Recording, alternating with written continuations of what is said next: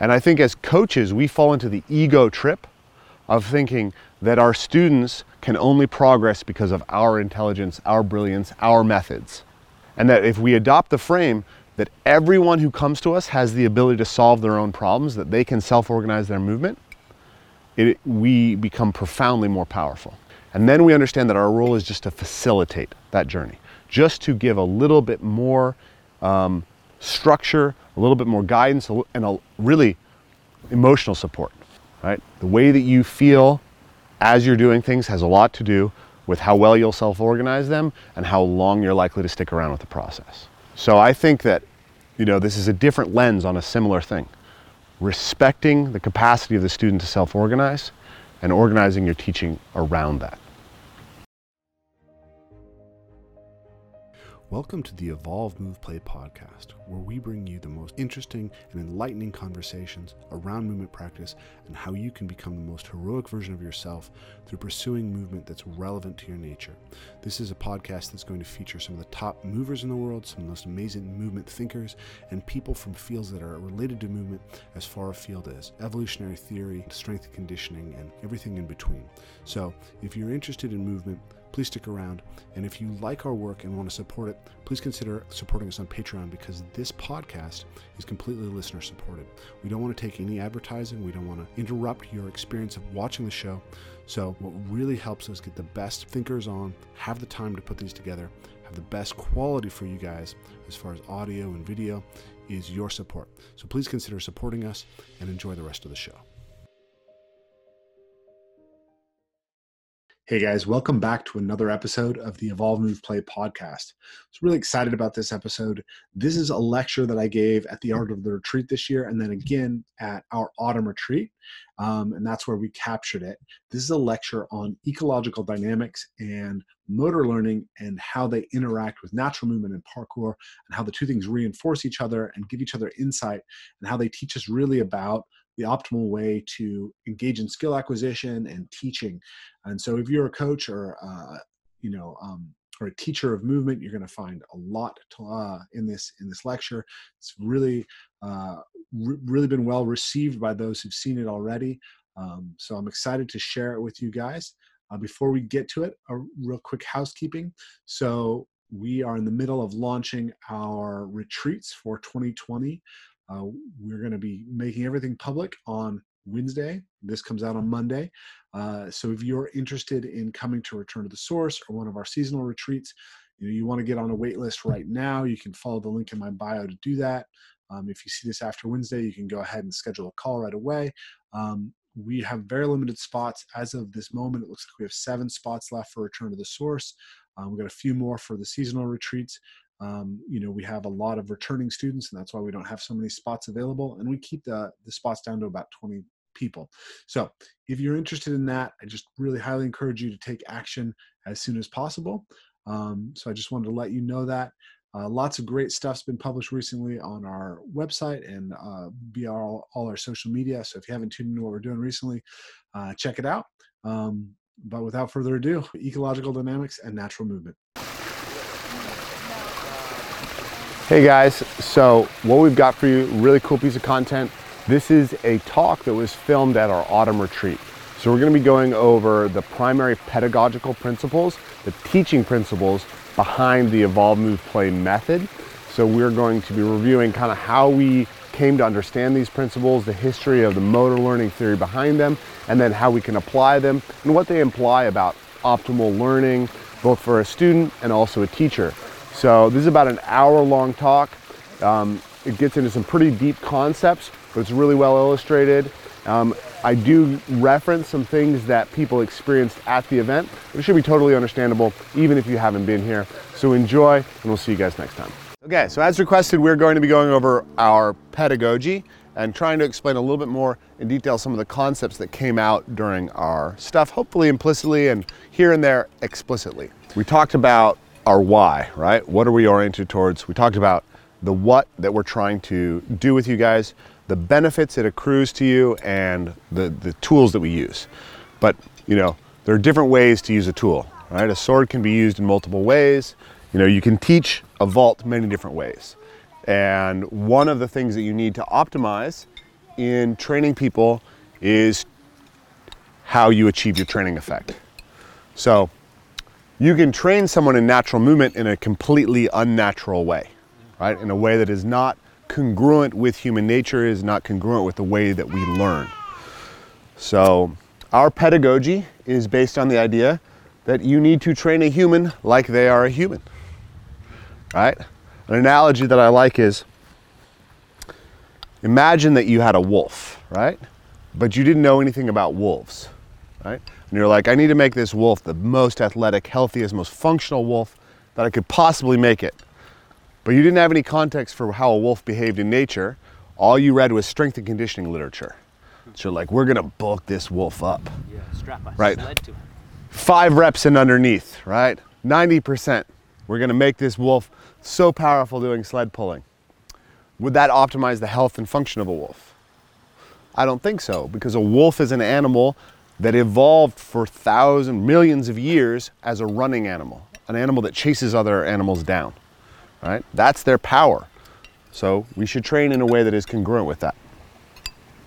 So, in the same sense that we should train the things that we evolved for, we should also train in the way that we evolved to learn. So, I'm going to take you guys back for a second to my own discovery of this in a sense and where it came from. So I I told you guys the story of how Kerri Strug inspired me and I started taking gymnastics, right? Um, and I eventually was hired to coach gymnastics. And gymnastics is a pedagogy that has been developing for something like 400 years, I believe, if you go back to Jahn um, and the German origins of, of gymnastics. Um, and it- it's beautiful in certain ways. It's very step by step. It's very elegant and methodical. Today you come in as a four-year-old and I'm gonna have you doing backward rolls on a wedge mat. So that you can then do backward rolls on the ground. So then you can learn a back extension roll, which takes you to a back extension roll to handstand, which is the same body mechanics as a back giant, a full circle backwards on a high bar. So I understand that I'm using this thing to, build you up. Um, I'd only been teaching gymnastics for two years when I first discovered parkour. Um, so I didn't even understand exactly the, the, the methodology that I was really using. But I seemed to have a knack for breaking things into pieces and being able to help people build things up from pieces. So the the analogy I give or the specific example I'll give is the climb up in parkour. So in parkour, um, you often face a situation where you're hanging from a wall with your feet on the wall, and you need to get up to to your hands underneath you and then get your feet on top of the wall. At the time, this was considered a very difficult skill for athletes. There was very few people who could do this back in 2006, 2007 in the United States, and um, and we really didn't understand what was happening in it. A symmetrical climb up was hard. So I knew of a couple guys who I, had seen do it consistently. There's probably a few others, but uh, Tyson did them well. Levi did them. Ryan was probably already doing them well. Um, and I saw both Levi and Tyson teach by telling people to put both their feet on the wall and push on the wall. And then when I saw them performing the movement, what they did was drop one leg and drive their knee up as hard as they could. So there was a implicit understanding that they had of how to actually perform this skill that wasn't expressed explicitly, right? They couldn't describe what they did. Um, and we've talked about this idea that you have these four layers of knowledge. You have the propositional. Can I describe effectively what the skill looks like? The procedural. Can I actually embody it and do it and have the timing and the rhythm and the coordination? And those two things are not necessarily connected. You can have wonderful uh, procedural or propositional knowledge. And um, the, the internet has been amazing for creating fitness experts and movement experts whose only expertise is semantic, right? Because I can go read the best thoughts of all the smartest people around movement and be like, ah, I really understand this, but I'm not actually doing it. Um, Tyson used to call these forum heroes, right? You sound really smart, but then when you actually move with them, you're like, you don't, do you even train? Um, do you even lift, bro? Um, so, so we had this, this, you had that. And then on the flip side, you can know very well how to do something and not be able to how to, be able to describe what you're doing. Um, I told you guys about climbing trees. I'm a big guy. I climb around in trees. I don't injure the trees. I take other people that climb around in the trees, they injure the trees. And I couldn't understand why. It was because I had intuitive knowledge that had been generated as a child that had never been made explicit. So part of the art of coaching is basically being able to pull the knowledge up to the explicit, but then also you what you really want is to create the unconscious competence in the athlete so they don't have to think about it all the time. So, anyways, um, I had this ability to break things down. And so I, I structured our curriculum around progressions. How do I make, take a bunch of little pieces and build them up to a skill that an athlete can use? And so I would have people um, say, get down on the ground and do, you know, a step vault position, right? One hand, one foot, and the leg through. And I'd have them do that before I allowed them to go over a wall right? Um, and I have cues and lots of ways to fix different things. And I was really proud. I thought that we had the best system around for teaching these things. Um, and then one day I went out into, or then I left Parkour Visions and I went to start teaching my stuff in nature because I'd been training in nature for years and that's what I was passionate about. And all of a sudden people would do step vaults because they had to get over something and they wouldn't know that they were doing a step vault and they wouldn't have been taught anything about step vaults.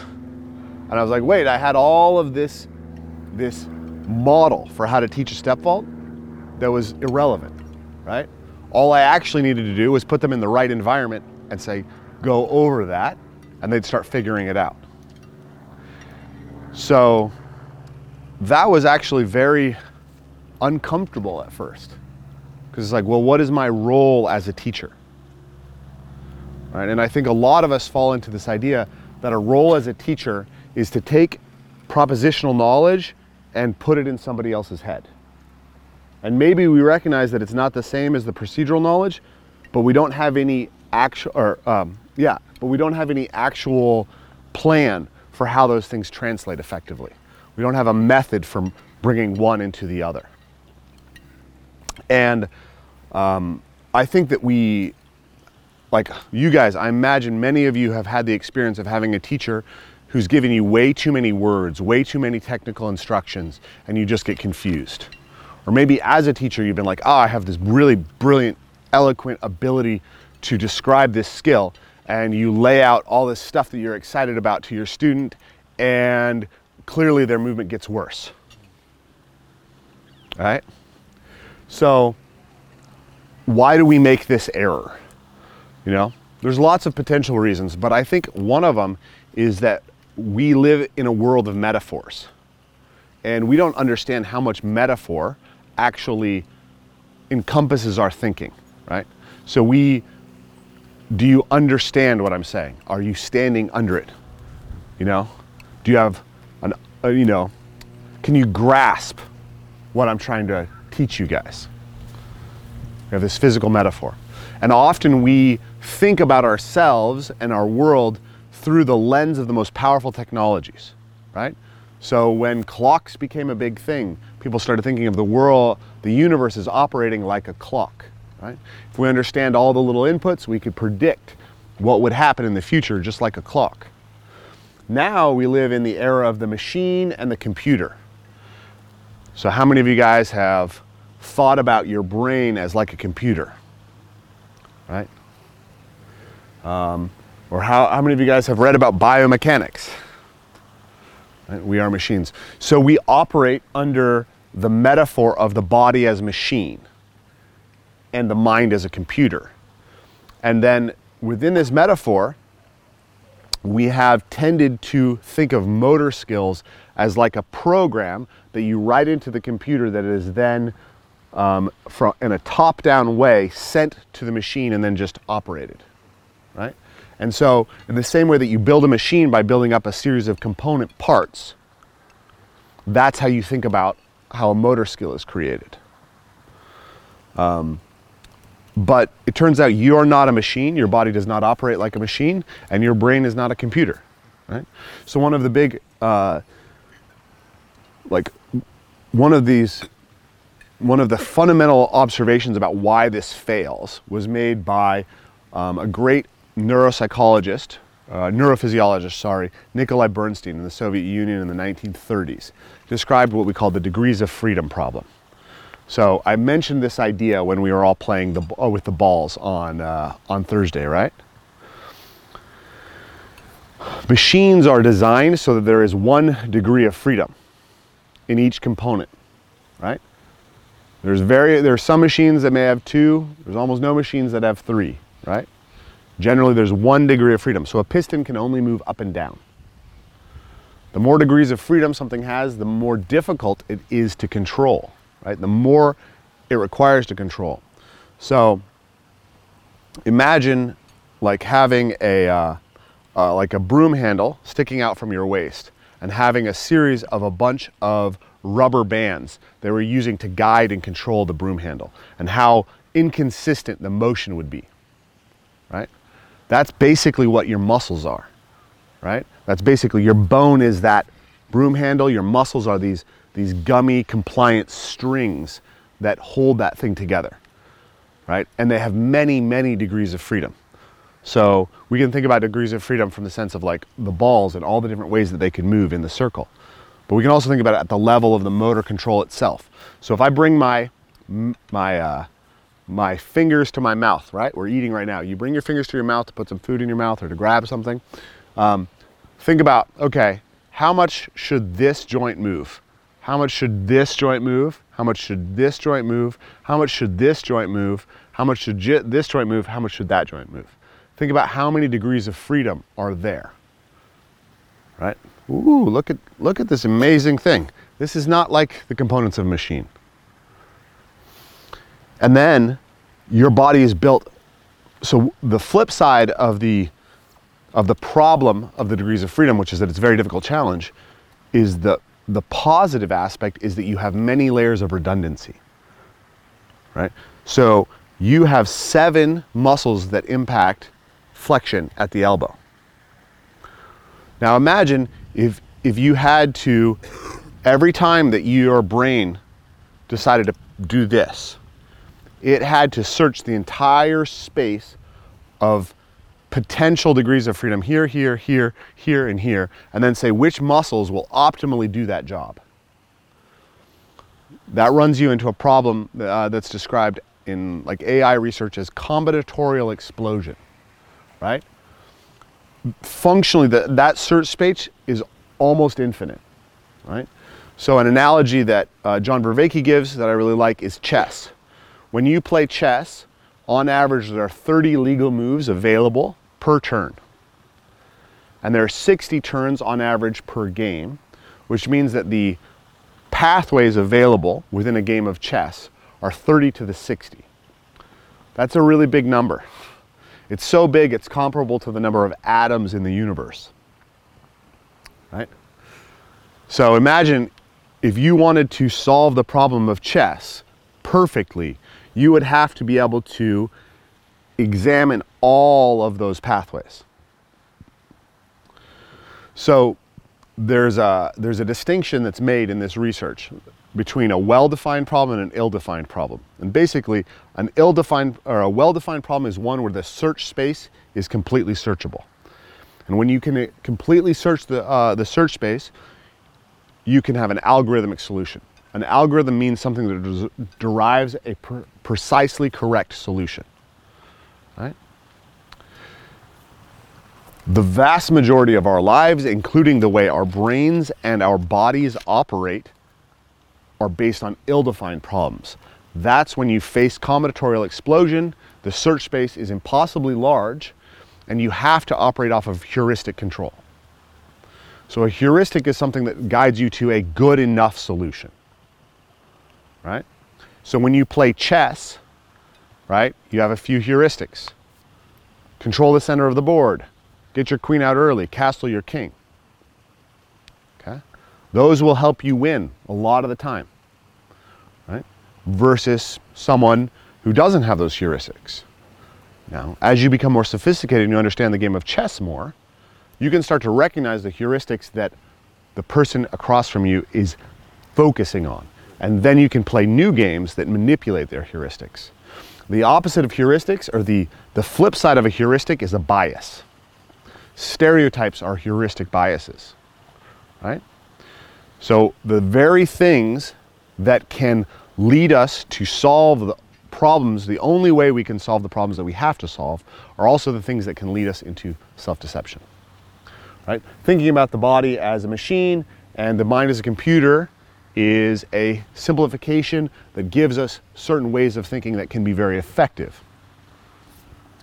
And it also guides us in ways that can mislead us. So, it's important to understand we have all of these degrees of freedom in our movement, which makes us unlike machines.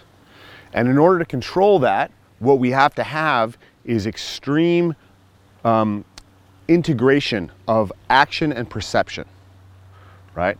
So traditionally, you might think walking is a motor program, right? My brain says walk, and I take a step, and it's the same thing every time. But it can't be the same thing every time because the conditions are different every time. Which means my brain has to be able to have certain heuristics that guide walking and then the ability to be adaptable at all times. It needs to recognize relevance in the environment and then shift my behavior accordingly. And that doesn't just happen at the level of the brain, it actually happens basically at the level of the, the individual motor uh, unit, and then at the joint level, and then at the spinal level. So you have loops of communication and action that are constantly guiding you, right? So the way that you organize action is not, I am doing a Kong vault. It's, I want to get over this thing. I want to guide myself over my hands. You have a few heuristics that guide a Kong vault. And then as your hands are swinging and everything, your body is perceptually picking up what is happening and then it is steering the action as it is happening. So what Peter, oh, or what um, Bernstein described had been described in some sense in mathematics and in other fields already, and it was a dynamical system, right? A dynamical system is something that, um, that doesn't operate like a machine. It's not clockwork. Generally, uh, dynamical systems are described as having emergent and nonlinear effects, right? So you, you, you put in an input and you don't know exactly what the output will be. The most, um, like, the, the way this is described mathematically is essentially you set up an equation that has like two engines in it or two cost functions in it, right? And they're oppositional, right? They are not adversarial, but they're oppositional. They, they, they do different things. So a really classic example of this is evolution, right? And it's really like everything about us is kind of rooted in this evolutionary process. And the way that we're built is basically replicates the way that evolution happened. And what evolution does is it has an engine that generates variation, which is mutation and sexual selection or sexual reproduction, right? Mutation gives us new variants and uh, reproduction shuffles the variants in every generation so that we're a little different every time. We have different iterations and we see how those behave in reference to the environment. And then we have selection. The environment, um, we have natural selection, which is the environment, whether you survive, and sexual selection, which is other people and whether they decide that you should have children or not. Um, and there's lots of, lots of things that go on with that. So you have natural selection, sexual selection, those winnow variation. So you have one thing that's constantly generating variation and one thing that's constantly getting rid of variation. And through that, all of the natural world came into being, which is completely unpredictable by looking at its component parts right? You cannot look at carbon and nitrogen and, you know, magnesium and all the little things that go into making a human body and be like, oh yeah, play this out over a few uh, billion years and you're going to get human beings. And you're going to get the neuronal structure of human beings, which have as much complexity as the entire universe. That's, a, emer- that's emergence. We were just discussing dynamical systems, right? And the idea that your body is essentially a dynamical system. It is not a linear um, process and building skills that way won't necessarily work. So um, if we go back to the example that I give of the climb up, right? So you can think of the climb up mechanically, right? What are the elements of a climb up? So maybe there's a foot that pushes on the wall and then there's the drive of the knee, and then there's the pull, and then there's the press down, and then there's the kick up. And you could you could isolate all the components, have people tr- uh, drill those, give them lots of specific cues to fix that, and um, eventually you'll you'll probably produce the skill. And that can seem very elegant, like I really understand this skill. I can break it down into pieces. It's methodical. It looks nice. But there's this research on motor learning that talks about something called reinvestment. And that's when you have absorbed and developed a coordinated skill, but under pressure, it breaks down into its component pieces. And what the research actually shows is that generally, if we can learn a skill in whole practice rather than part practice, that skill is more robust and more transferable. Right? So it is better potentially to have someone when they're doing a climb up do scale the climb up by making it easier in other ways by changing the task parameters but as long as it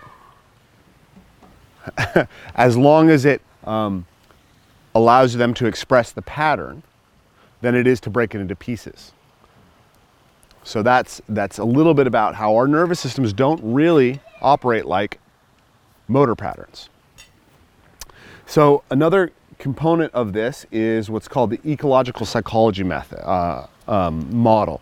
And so now there's like dynamic systems in motor theory, and there's ecological uh, ecological psychology. But a lot of people just put these together as ecological dynamics. They're very closely connected. Prior to um, so Nikolai Bernstein sort of brings dynamical systems into movement. Um, but I don't know if he actually used that terminology. Ecological psychology starts with James J. Gibson.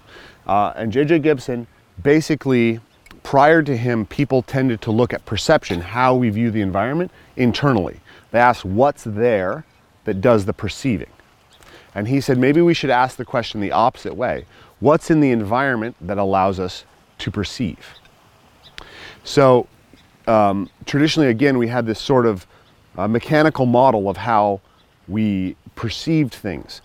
So, for instance, um, imagine someone hitting a baseball and the outfielder's out there and has to field the baseball. So there's a one model of how they do that is that they see the baseball come off the bat and they create a model in their brain of where the baseball is going to come down. Okay? That's model based perception. The other is that there's something in the in the ball's movement that you can continuously track as you do that tells you where the ball is going to arrive. And that's what's called the um, online processing. So Gibson basically described why it makes a lot more sense that that we have uh, online processing, that we are picking things up in the environment. So another one is like if you're if you're going to catch a ball or hit a ball, as it's coming towards you, what you're doing is you're measuring the change in its size relative to the change uh, relative to the horizon. Right? If you have that information, then you can effectively catch the ball. So, what he then described is that the way that we perceive the world is made up of how it affords things. And this became very important in understanding things in um, AI research right? So we used to think, okay, I'm going to program this computer to recognize cups and categorize cups. And I just need to get the right parameters in the computer to get it to recognize a cup. But that turned out to be incredibly hard, right? We very easily create a category of cups, but it's very hard to program a computer that gets the parameters right. But they discovered that if you give that computer an arm that can grasp a cup, then it can train itself to recognize what a cup is much more easily than if you just try to program in a cup description into its brain. So, what Gibson basically described is that we don't really see a cup, we see what a cup affords us. And it is a relevant category to us because we have action capabilities that allow us to engage with it and it fulfills functions for us. So a cup can be ceramic, a cup can be plastic, a cup can be metal, a cup can be different shapes, a cup can have, you know, a, uh, um, ooh, handle or no handle, and all of it just looks like a cup to us, and we don't think about that. But essentially, what a cup is, is it's the combination of the affordance of being able to grasp it easily, the affordance of it being hollow, and being able to contain liquid. And that's relevant to us because we have a motivational frame of thirst. Right? So we see how things are relevant to fundamental motivational frames and what they afford us. When we are, um, you know, if I am tired, I've been training all day and I come out here, this affords me sitting down. So it's a chair or a bench, right? But if I see a snake over here that's poisonous and I need to go that way, I don't care that it's a bench. It's, it being a bench is completely irrelevant. What I care is it's in my way of getting away from that snake. Right? Uh, Jordan Peterson gives a great, a great example of how we, um, we see the significance of things before we categorize them. And we're more motivated by their significance than their category. Right? Have you ever, you know, you can imagine that you kind of hit your snooze button a few too many times, and then finally you open your eyes and you're 30 minutes late for work, and you have a really big presentation, and so you speed out of your house. You're going down the street, and you come to a green light, but at the green light, there's a little old lady in a walker going very slowly across it.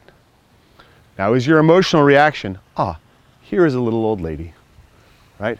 She represents the category of little old ladies, like my grandmother, who's always been making me pumpkin pie and apple juice, right? It's like, no, she's in my way. I hate her. God damn it. Get out of my way, you stupid old lady, right? Euthanasia.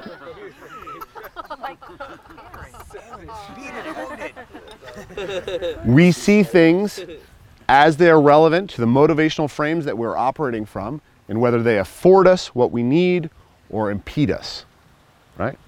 So we used to think maybe you see a cliff and you infer that you could fall off of it. But what you see is a thing you could fall off of and you categorize that as a cliff.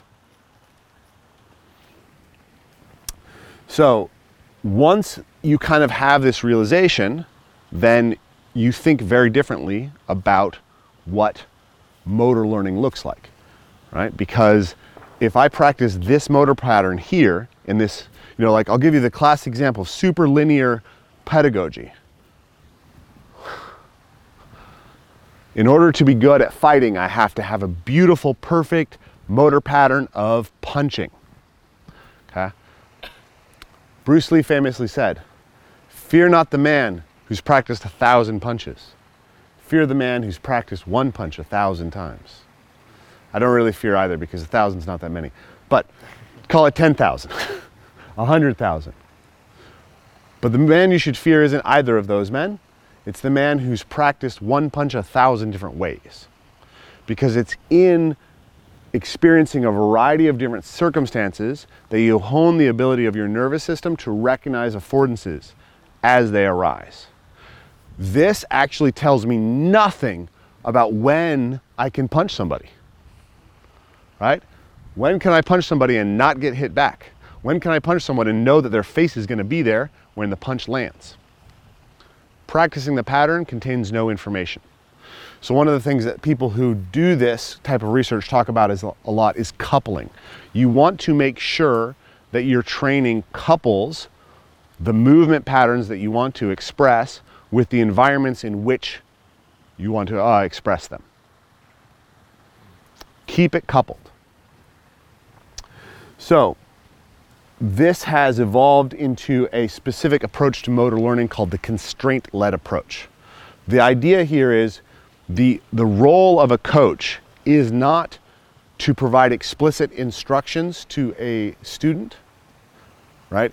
You're not a lecturer, opposing, uh, though I am at this moment. Um, but the primary role of the coach is to manipulate environments such that they optimally afford the student the potential to self organize movement effectively. Now, I've been giving you as a really technical breakdown of this, but I want to go back for a second and just recognize a couple moments, right? So I took people from training in nature to from training in this, uh, gym to training in nature. And what I recognized was that they self organized movement much more effectively all of a sudden. I didn't use that language, but it was like, huh, that's weird. So I started leaning into it. And then actually, it was one of my students, Michael Tankovich, who came to me and said, Are you familiar with um, dynamic systems and constraint led approaches to learning? Uh, he's a PT and athletic trainer for the Seattle Seahawks. And I wasn't. Uh, around the same time, a good friend of mine, Todd Hargrove, whose books I always recommend, also wrote an article on dynamic systems in motor learning. And so that kind of hit me. Um, and it was interesting because at the time I was kind of exhausted from learning stuff. So I just like absorbed the, the most basic layer of it and started playing with it. And I found a lot. And then it was only later that I dove deep into doing the research. But I, I continued to get benefits in it. And around the same time, I went to a, uh, a workshop uh, that I co led with my friend Simon Thacker, an ancestral retreat in Australia. And there was a woman there, Amy Louise, who led a co counseling workshop. And in the co counseling exercise, the exercise was sit in front of somebody and they're going to tell you what's on their heart, what's difficult for them in that moment. And your job is you just have two jobs. One is you have to adopt the frame that they have the ability to overcome the problem that they're describing to you. You don't need to do anything other than allow them space to go through their process. And so you're not going to say anything. You're just going to sit there and give somebody the regard that you believe that they have the ability to overcome something. And I think as coaches, we fall into the ego trip of thinking that our students can only progress because of our intelligence, our brilliance, our methods. And that if we adopt the frame that everyone who comes to us has the ability to solve their own problems, that they can self organize their movement, it, we become profoundly more powerful. And then we understand that our role is just to facilitate that journey, just to give a little bit more um, structure, a little bit more guidance, and a really emotional support. Right? The way that you feel as you're doing things has a lot to do with how well you'll self organize them and how long you're likely to stick around with the process. So I think that, you know, this is a different lens on a similar thing.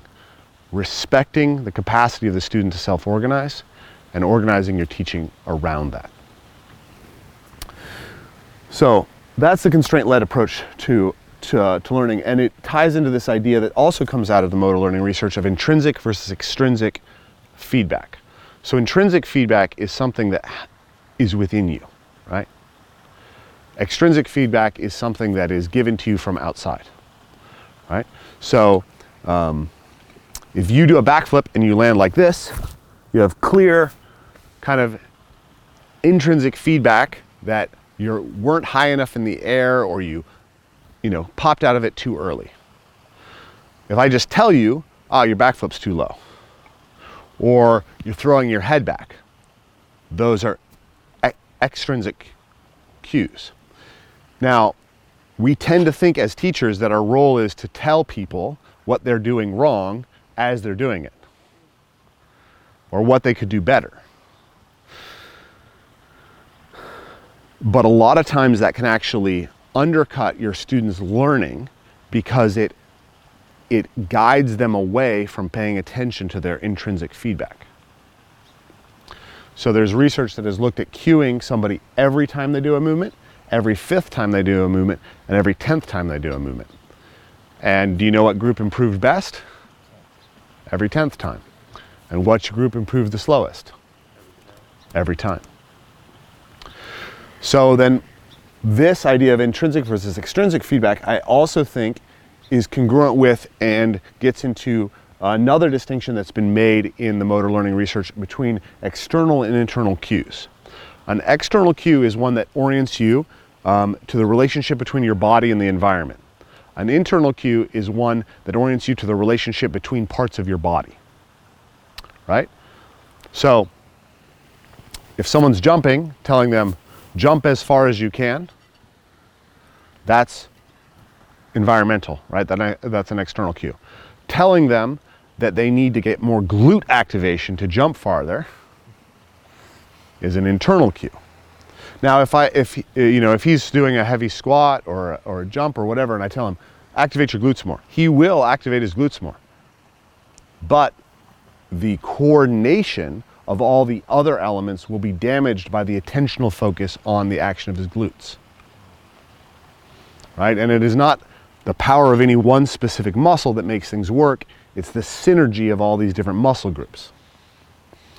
So, if you think about that, a lot of times what an external cue does is, it tunes the athlete to the intrinsic information that will guide their movement. So a good external cue for a backflip is look at a point in the environment and keep your eyes on it. So your vision is an intrinsic source of information, right? If you can, re- or uh, I really like the cue when you're doing a wall flip. See your foot on the wall. Right, that will fix a lot of problems with wall flips. And it's very clear pass fail intrinsic information. You saw it or you didn't. Right? This is also a good cue. It's harder to recognize.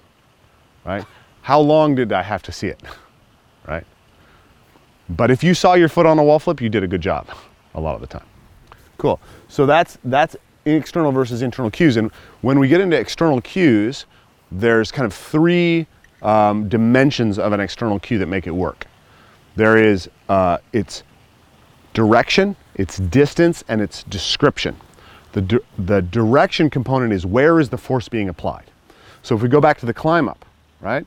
You're, you're, you're pushing your foot on a wall, right? What is the direction of force? Right? If you think about pushing down on the wall, your foot will slide out. Same thing on a tic tac, right? Charles failed on a tic tac um, with me uh, uh, yesterday. His body defaulted to thinking about pushing down on the wall when he needed to think about leaning and pushing in on the wall. Okay? He needed his focus to be there, or his organization to be there. Okay? So that's the direction. The distance is where are you cueing someone relative, uh, um, relative to their body or also into what motivational frame, right? So one of the interesting cue, uh, things that's been found in motor learning is that more advanced athletes can handle cues that are further away. So if I tell you to focus on that point there and you're doing backflips, as a novice, that actually may be too far away from your body and it may distract you from what's happening in your body. And you may need to use something that is a closer cue to get that, uh, that movement to optimize.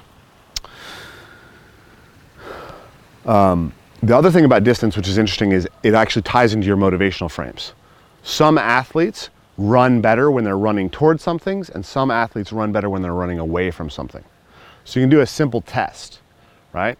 Have two athletes. One is a rabbit, one is a, one is a uh, greyhound, right? The rabbit goes, the greyhound chases, and then you just ask the athletes. You know, you have them do both roles, and then you ask them which fe- feels better to you. Do you like being chased or do you like chasing? And you'll almost always, as a coach, agree that the athlete looks better when they're playing run, one role than the other. And then you can set up your cues based on that, right? So you're start in the starting blocks, and your cue can be, I want, you know, jump out of the starting blocks like your feet are on fire, right? Right. Or it can be, get down that track because your mom's on fire at the end. you got to turn her out, right? I used to do this um, uh, when I was doing wall runs and I was really trying to get really good at doing big high wall runs. I would imagine a terrorist holding my four year old niece over the edge of the wall run, and I had to get up there to prevent him from dropping her. That was pretty intense. um, and that kind of brings us to the idea of uh, description, right? Um, description is something that your your motor learning system doesn't tend to respond respond well to um, to explicit verbal things, right? It likes images, right? So a classic thing in sprinting again is your shin angle, right? As I take off my first three steps out of the gate, I should have like a 45 degree shin angle, you might tell somebody. That's actually really hard for you to calculate in your brain. You don't know what that means. But a cue that Nick uh, Nick um, uh, Nick Winkelman, who um, is who I got a lot of this from, uses is come out of the blocks like a jet plane, not like a helicopter. Can you all imagine what that looks like? Right? That, that gradual rise from a horizontal to a more vertical, right? That's what you're looking for. Versus pop straight into a vertical. That organizes people extremely well. Okay, so when I do a climb up, my cue to myself is push the wall, push into the wall, rip the wall down. And then the swinging leg, this is the interesting one. There's not really a good natural external cue for the swinging leg. So you have to externalize the internal cue, and you can do this. What I think about is drive my knee up like I'm gonna knock somebody out with it. Right? Now it has an intention and a direction. So that's how we use external cues. Okay, so we have been using this model for a long time now. Um, we've had amazing success. Some, some of the things that we teach people feels like we, we get through them way faster. Um, they're much safer. We see less errors creep up. Once the athletes have them, they don't regress nearly as often. And then there are certain things where we, do, we, where we haven't found that that constraint-led approach has worked as well. And so what I want you guys to recognize is this idea that all models are incorrect, some models are useful. So don't fall in love with your models, right? And don't let them become a dogma. All this stuff is great information, it's not definitive. There are places where it might fail you. So um, recently this happened to me. I was working on a. Uh, I, I want to front flip through this really complex situation where I have to go through two trees that are slanted, slanted together like this, and then over another tree branch here. It's like a seven foot gap. Um, so in order to do that, I need to get power like I get out of my Kong vault, because I can easily Kong vault it. And if I used the same mechanics on my Kong vault and got the height and just turned my hips over, I'd make it. However, when I split my feet to do a front flip, my body naturally wants to kick my back leg up because that's how I learned how to do that flip. So there's a distinction in acrobatics between a gather step takeoff where both feet push off the ground and a uh, Webster style takeoff or aerial style takeoff where the back leg pendulums up to give your body rotation. So that that pendulum can give you a lot of rotation, can make a very easy flip, but it won't give you height. So I needed to adjust and change those two things. So my first model was I will use a constraint. I'll use a low mat to flip over, and then I'll just slowly increase the height of my mat. But I videoed it and I, I could see that my, my behavior just wasn't changing, and I got to this point where I just couldn't get over the next higher mat. So I was kind of stuck. I played around with a few different things. Um, but then I had my friend Joey Adrian come to town and he was teaching a workshop and he asked me, have you, you can do a standing front off something, right? And I said, yes. He's like, have you tried doing a standing front with your feet separated? No, I hadn't done that. So then I did it. Boom. I'm just going to stand here and do my standing front.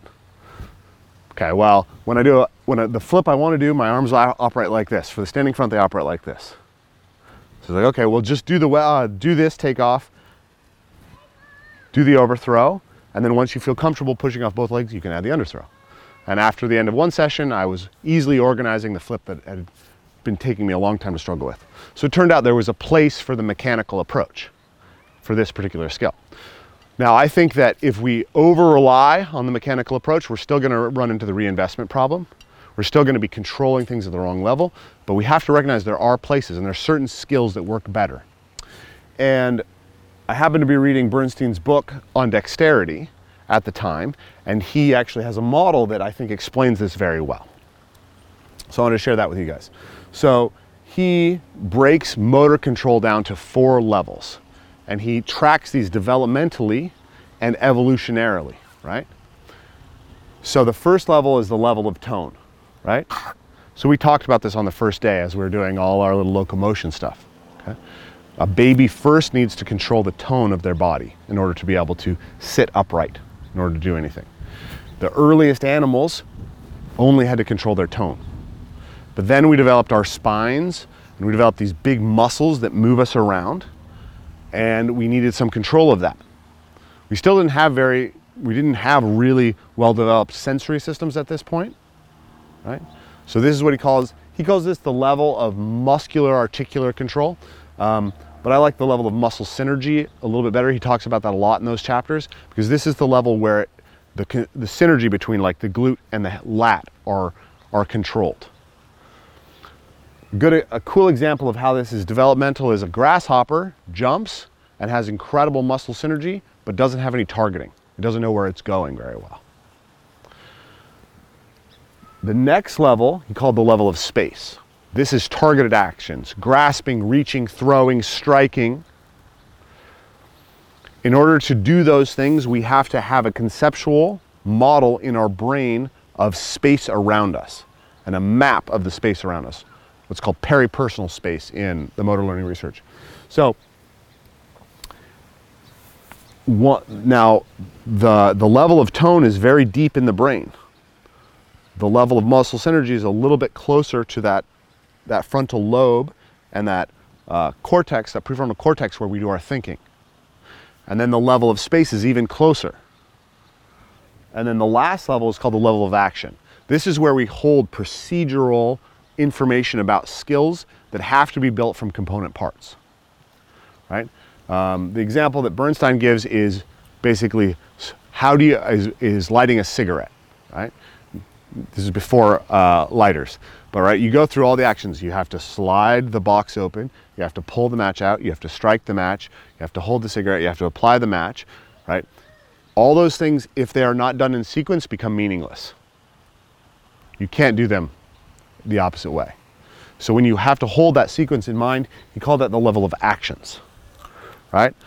So what I would say is a lot of our basic locomotor movements, like uh, like running, jumping, basic vaults, they're controlled at level three, at the level of space, with a very strong um, set of automations that come from the level of tone and, the, and that second level.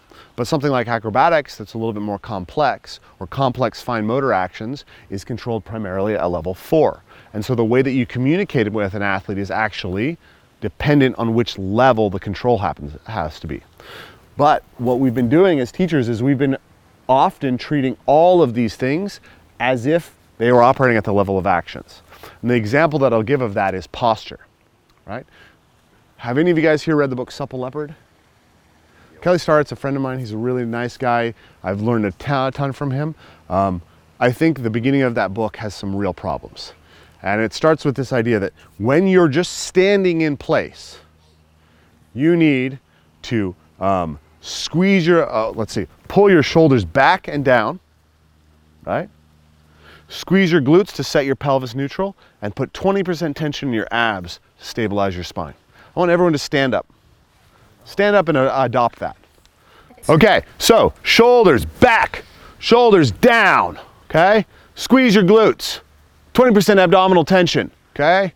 Now, how fluid and ready to move do you feel? Just about ready to Okay.